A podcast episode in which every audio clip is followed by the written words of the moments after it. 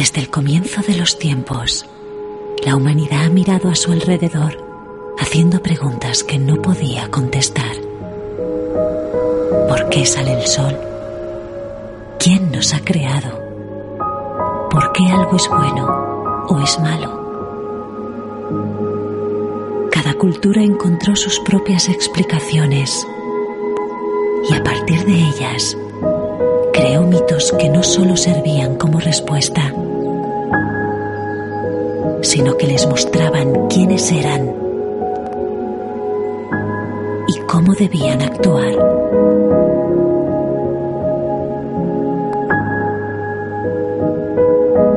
Nuestra cultura no ha sido diferente y nuestros mitos, la manera en la que hoy entendemos el mundo, tiene un origen muy lejano.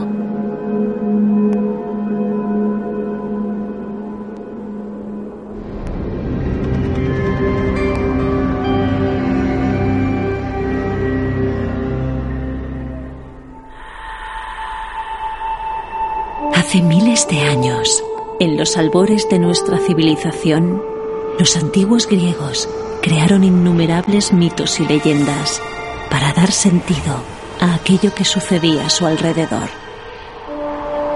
Imaginaron hombres capaces de volar.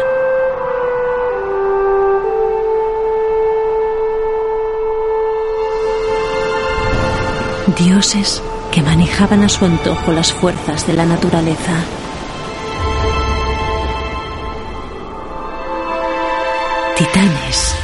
Que con simples figuras de barro dieron la vida a los seres humanos.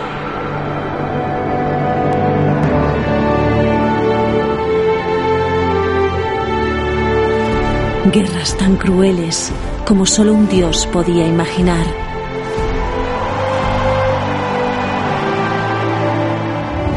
Monstruos que asolaban la tierra. Héroes legendarios capaces de combatirlos. Y objetos donde era posible encerrar todos los males que los mortales hubieran conocido.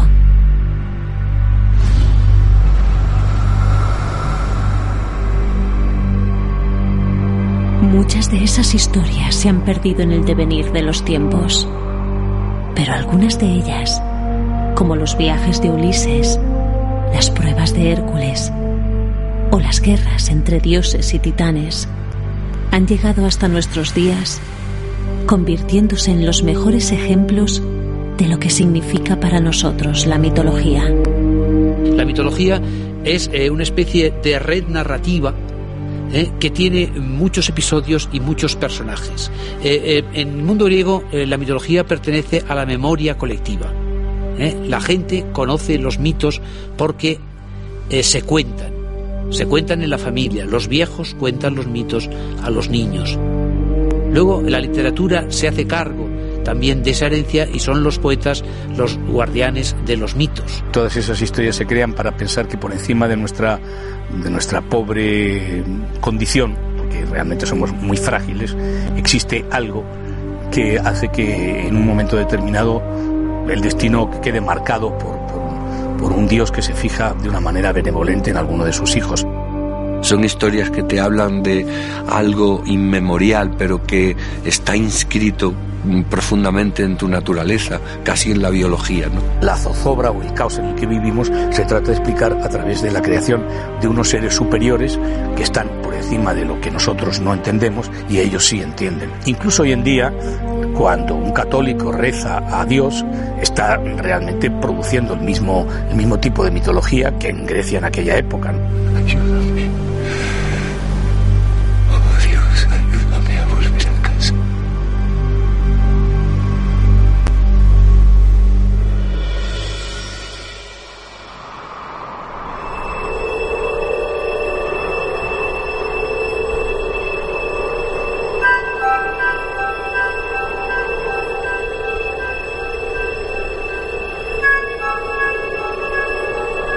Aquellas historias en las que los dioses eran responsables últimos de todo aquello que ocurría en el universo, servían a la humanidad para comprender el mundo que les rodeaba, los hombres no podían evitar sentirse desamparados ante aquellos seres todopoderosos que manejaban sus vidas a su antojo. La humanidad necesitaba contar con otros hombres más cercanos a los eternos. Hombres de cualidades extraordinarias, capaces de relacionarse con los dioses e incluso de enfrentarse a ellos. Hombres que serían conocidos como los héroes. Pero los héroes son, digamos, un eslabón que une esas figuras inalcanzables eh, por su género de vida, por su origen, eh, eh, por su destino, que es la figura de los dioses, con la de los seres humanos. La noción sobre los héroes es muy importante para entender la mentalidad griega antigua. Existían, por un lado, los dioses desde siempre, y entre los dioses y los hombres corrientes, los efímeros, mortales, que viven y desaparecen, estaban los héroes o semidioses, algunas veces emparentados con los dioses, hijos a veces de un dios o de una diosa, que eran mortales, pero eh, en su vida mostraban una grandeza especial que los hacía memorables. Lo importante del, héroe es que al héroe se le recuerda como a un personaje ejemplar, ¿eh? tiene su gloria, y eso para los griegos era eh, muy importante.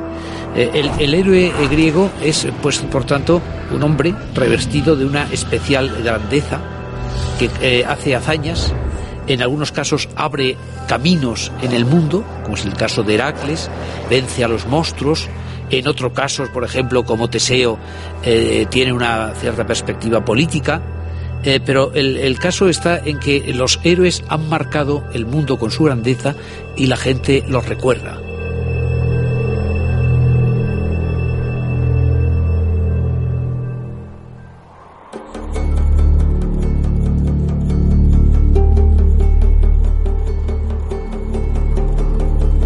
Los héroes no representaban solo un vínculo entre mortales y eternos, sino que eran las figuras en las que los reyes y tiranos se apoyaban para controlar el mundo.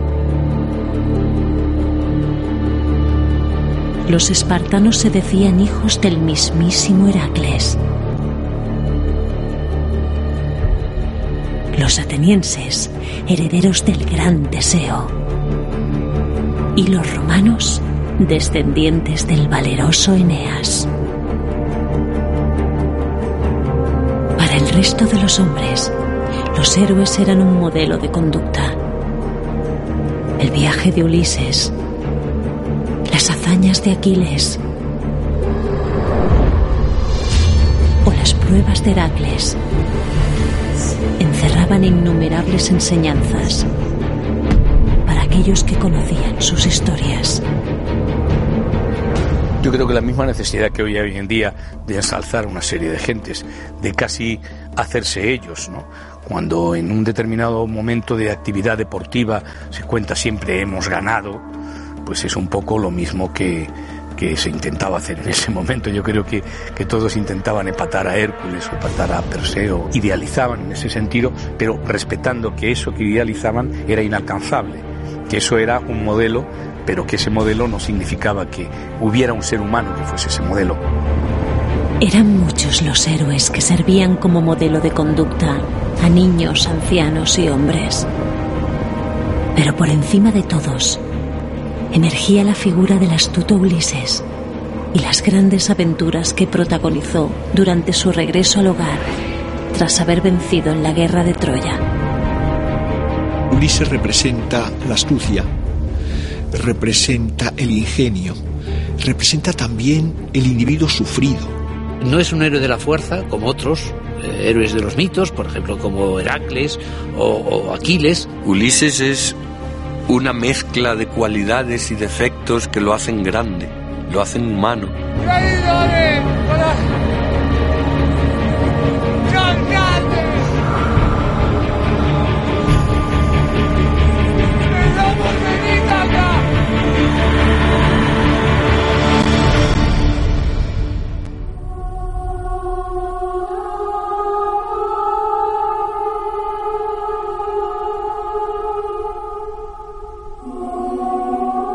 Ulises, en griego Odiseo, no es eh, eh, un amante de la guerra, sino alguien que ha ido forzado a la guerra y eh, se ha empeñado en acabarla. Recordemos que la guerra acaba porque Ulises ha inventado el famoso caballo de madera con el cual los griegos conquistarán Troya.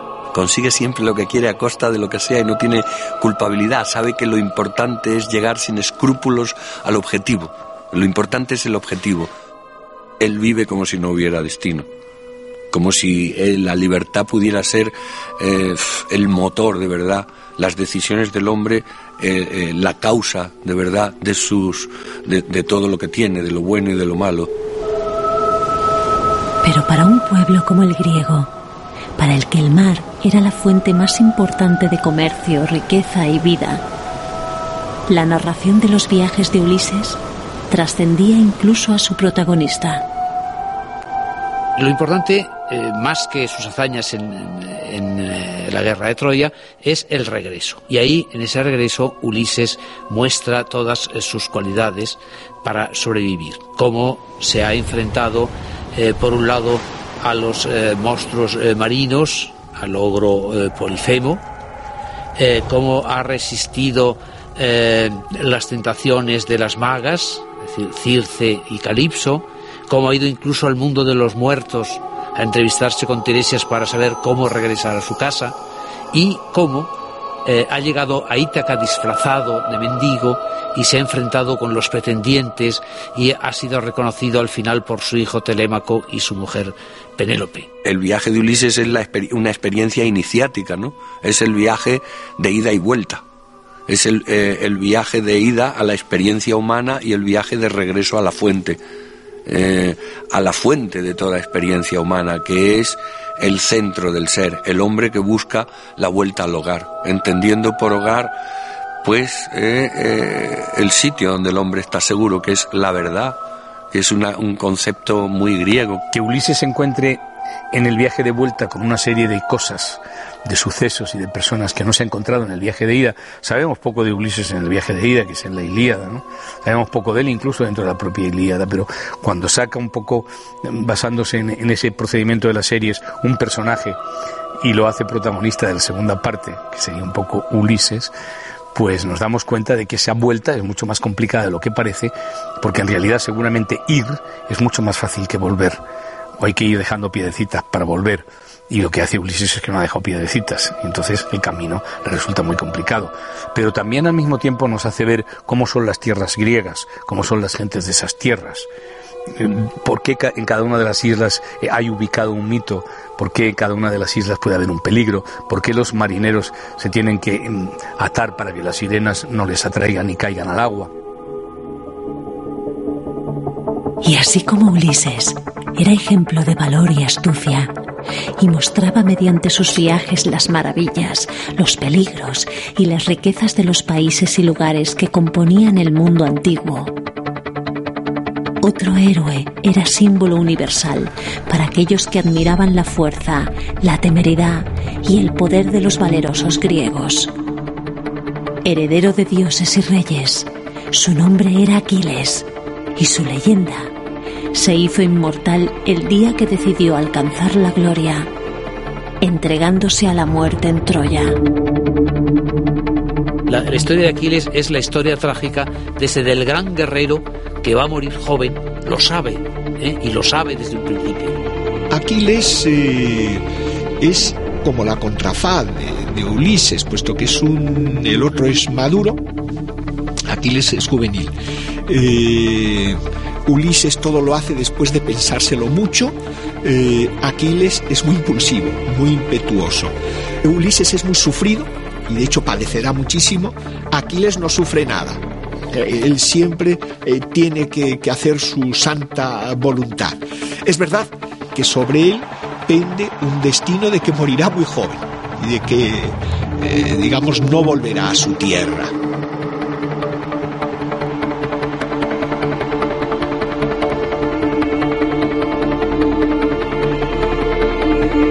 Es el, eh, el héroe rebelde, se revela contra el, eh, digamos, el capitán general, digamos, de la tropa griega, que es Agamenón. Él pone por encima sus intereses particulares individuales que no los colectivos, incluso al precio de grandes muertes y casi de la derrota de los griegos. Es decir, que es un héroe que representa apetitos muy primarios, pulsiones, eh, me atrevería a decir que muy juveniles, que están en el ser humano hasta el fin de sus días, eh, presentes, pero que sobre todo predominan cuando no se ha colocado el ser humano bajo la protección de un Ulises. Ulises y Aquiles representaban los ideales de inteligencia y valor que todos los griegos sentían como propios. Pero existía otra clase de héroes, héroes que a pesar de su fuerza y su coraje eran vencidos por la adversidad de un destino aciago. Héroes cuya fragilidad y cuyas pasiones les acercaban más al resto de los humanos. Héroes como Heracles, que sucumbiendo a la locura asesinó a su propia familia. Como Medea, que por rencor a su esposo acabó con la vida de sus hijos. O Edipo, a quien la providencia condenó a matar a su padre y a casarse con su madre.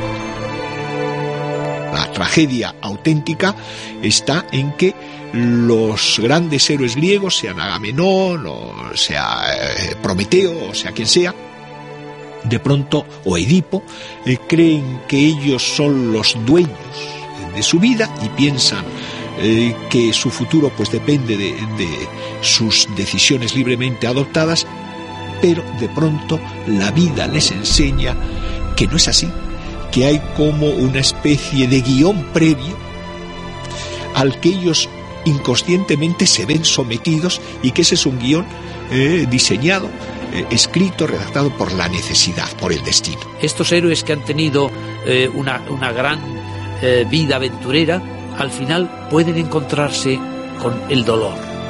El dolor que les llega eh, de una manera, eh, digamos, eh, traicionera o oscura, como es el caso de Hércules. Hércules ha cumplido ya sus doce trabajos, ha limpiado el mundo de monstruos, se ha empeñado en grandes aventuras y vuelve, vuelve a su casa cuando cree que ya va a ser feliz, pero lo que le espera es la desgracia la tragedia nos recuerda que en la condición humana la grandeza, la gran, eh, la gran eh, digamos, eh, magnanimidad de los héroes se paga al final con el dolor.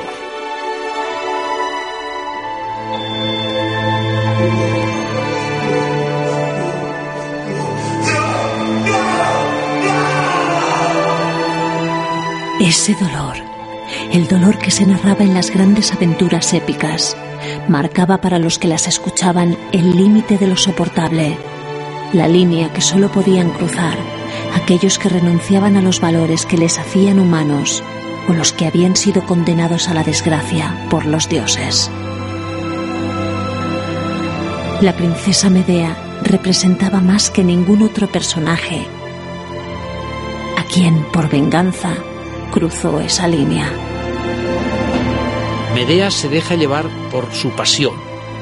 Pasión, mm, creo que más que erótica, es una pasión de venganza ¿eh? de la mujer que se siente traicionada por el hombre por el cual ella arriesgó toda su vida.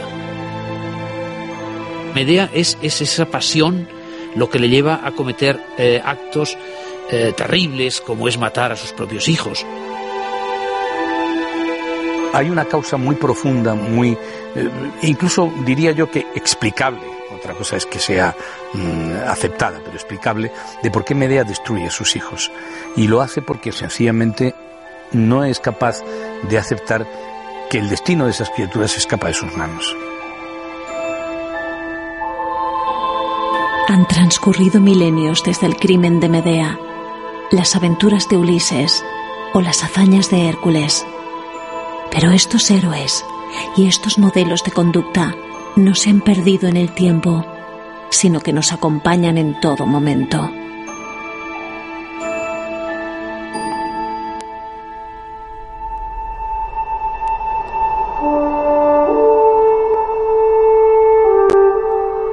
Yo creo que nuestra sociedad ocultamente está toda esa mitología, ¿no?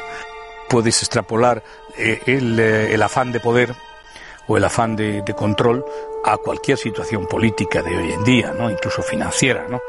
De hecho, en el cine europeo, más que en el norteamericano, toda la mitología griega ha sido aplicada, no solo ya ubicándola en su época, sino desubicándola de su época y situándola en la actual.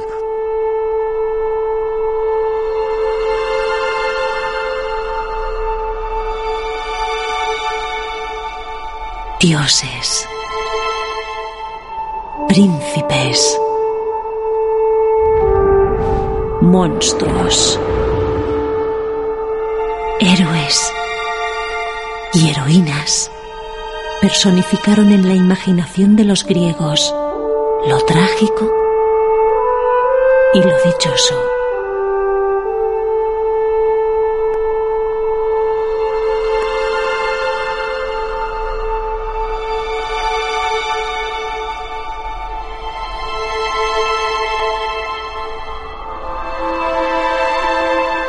Sus historias se convirtieron en leyendas y sus leyendas en mitos.